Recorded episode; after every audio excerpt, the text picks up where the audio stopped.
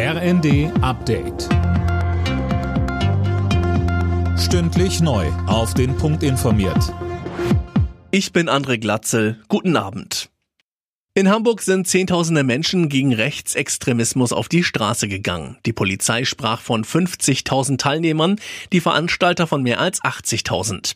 In ganz Deutschland sind am Wochenende zahlreiche weitere Demos gegen rechts geplant. Kanzler Scholz lobte die Proteste und er betonte, wenn etwas in Deutschland nie wieder Platz haben darf, dann ist es die völkische Rassenideologie der Nationalsozialisten. Nichts anderes kommt in den abstoßenden Umsiedlungsplänen der Extremisten zum Ausdruck. Deshalb sind nun auch alle gefordert, klar und deutlich Stellung zu beziehen. Für Zusammenhalt, für Toleranz und für unser demokratisches Deutschland.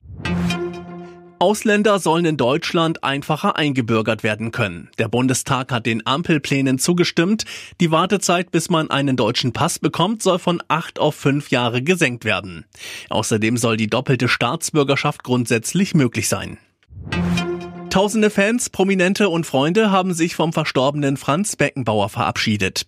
Zur Gedenkfeier in der Münchner Allianz Arena wurden zahlreiche Kränze und Blumen niedergelegt. Neben Kanzler Scholz war auch Bundespräsident Steinmeier bei der Veranstaltung dabei. Er sagte, Auf der ganzen Welt hat man Franz Beckenbauer ja gekannt und auf der ganzen Welt haben die Menschen Franz Beckenbauer bewundert, verehrt, geliebt. Wir nehmen nicht nur Abschied von einem Weltklasse-Fußballer, wir nehmen auch Abschied von einem großartigen Menschen. Der Krankenstand am Arbeitsplatz bleibt in Deutschland weiter auf einem Rekordhoch. Laut einer Analyse der Krankenkasse DAK waren die Arbeitnehmerinnen und Arbeitnehmer letztes Jahr im Schnitt 20 Tage krankgeschrieben. Häufigste Ursache für Krankschreibungen waren Atemwegs, Muskel-Skelett und psychische Erkrankungen. Alle Nachrichten auf rnd.de